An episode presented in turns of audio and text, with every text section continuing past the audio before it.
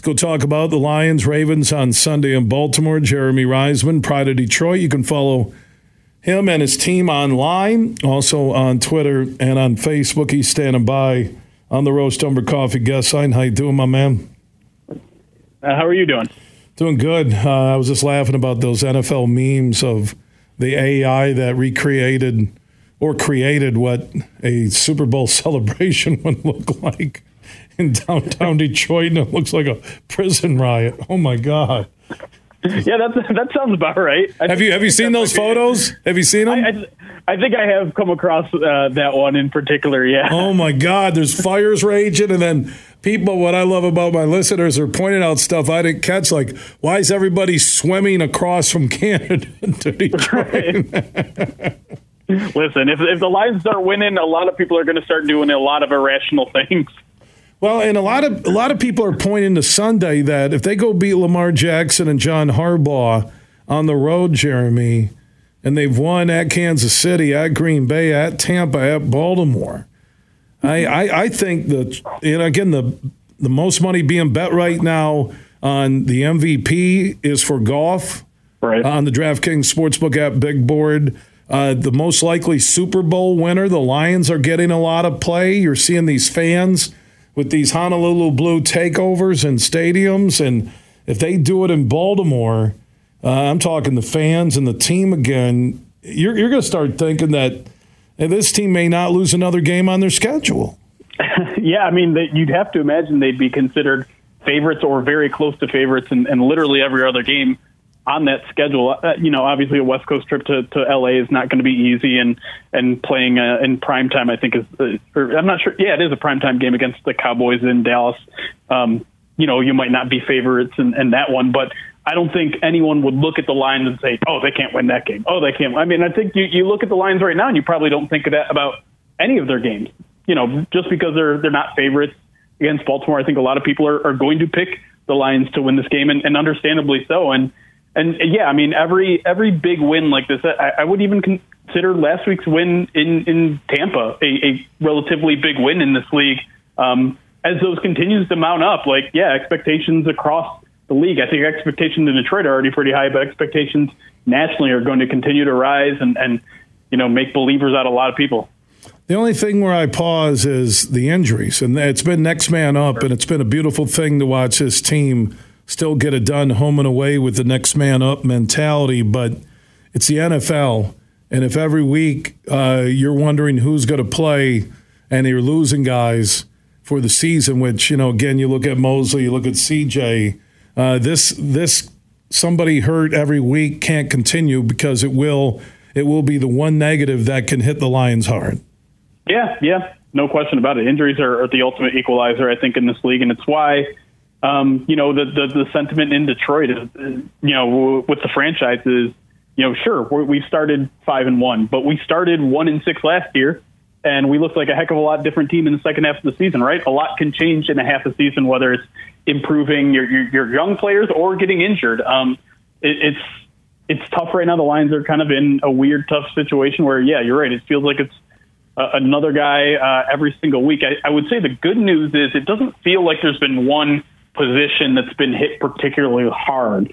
You know, I think it's a little bit easier to manage when it's, you know, you're, you're starting running back, you're you're starting cornerback, but not your starting cornerback, your backup cornerback, your your backup to the backup. Like the Lions are, are and, and that's, I think, ultimately showing why Brad Holmes has done such a good job is those those backups that are coming in are playing at a, a at a starter capable level. But once you start digging into the backup of the backup, the, the third stringer, the, the practice squad guys that are getting prominent roles, that's when teams really get in trouble, and, and, the Lions have actually done okay at avoiding that. I'm not too worried about the secondary because I believe the Lions' pass rush will cover uh, a lot of misreads and just not covering somebody. I, I, I, really think the pass rush will be fine. But, you know, you look at Montgomery, you look at Branch, those are two guys right now I say that you need every game in my mind if you're going to win the NFC.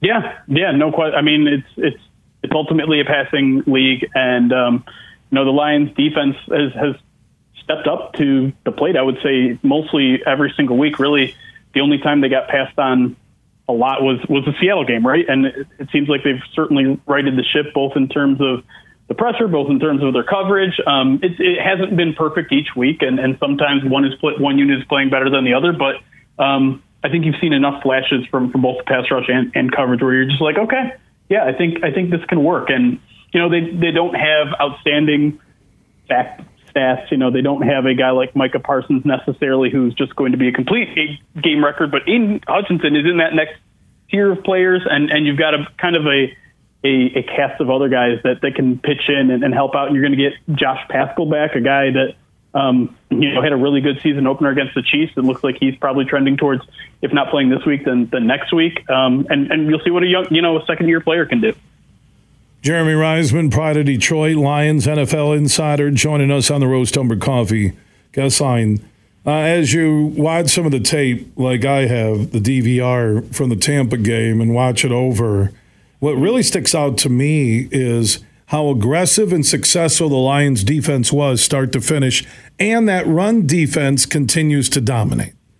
Yeah, the run defense I think is really the key to to what makes everything work with the Lions defense right now. Um, you're, you're getting opponents into long down and distances, and you're getting opportunities then to send blitzes on third down. You know, the Lions aren't a team that really blitz that often. I think they they try to prefer to, to establish a pass rush just with those front four. But when you get into those third and eights, third and nines, third and sevens, because you stopped them running the ball on first and second down, that's when you can get a little bit of greedy. That's when you can get a little a little exotic with your your pressure packages and things like that. And they've just been outstanding and, and completely consistent at, at stopping the run week to week to week. Haven't had a, a hundred yard rushing game from an opponent yet. Um, most of them are, are barely hitting 50. Um, and, and so that, I mean, that's just when you can make a team that one dimensional, it really gives you so much more options to, to be able to stop the pass in so many different ways, whether it is, you know, rushing six or dropping eight into coverage. Um, you can do a little bit of both, and, and that's going to keep the offense kind of off kilter. And I think that's been a, a humongous uh, reason why we've seen such a defensive turnaround so far. His name is Jeremy Reisman, Pride of Detroit. Before I let you go, uh, how do the Lions match up against the Ravens compared to the first six games on their schedule? Yeah, I, I honestly think the, the closest matchup uh, to this one is probably the Buccaneers. I think it's it's kind of a, a similar setup where you have a mobile quarterback who, who can hurt you on the move, can hurt you out of the pocket. Um, outstanding defense, obviously with, with Baltimore, and I think the I think Jared Goff is going to have to be on his best again. Um, he was amazing, I thought, against Tampa in the second half when they really relied on him, especially with David Montgomery out. Not going to have David Montgomery this week. It, sh- it certainly looks like so. I think a lot is going kind of going to rest on, on Goff's shoulders, and and with the way he's been playing so far, not only this year, but you know, dating back to, to week nine or whatever it was last year, um, I think you, you should have a fair amount of confidence in him. And you know, with with Jamo back in the lineup, with your the rest of your receiving corps healthy, you know, Sam LaPorta is now a week away from from the injury that that probably limited him a bit last week. Amon Ra is healthy. Um, you know, it, it's not going to be easy. Baltimore brings a lot of blitzes, uh, a lot of disguised blitzes. Their, their secondary is also really good as well. But we were saying a lot of those things about Tampa last week as well, and and, and Jared Goff made it work. So um, it's going to be, I, I think, a kind of another low-scoring defensive battle. But um, you have to feel confident that the Lions are going to figure out a way to get in the end zone at some point. Six and one after a trip to Baltimore, and then they'll come back home eight days later and take on the Raiders. Monday night football, and then the bye week, which will come at a good time to get healthy, and then it's off to a schedule where, yeah, at Dallas still looks tough with their defense.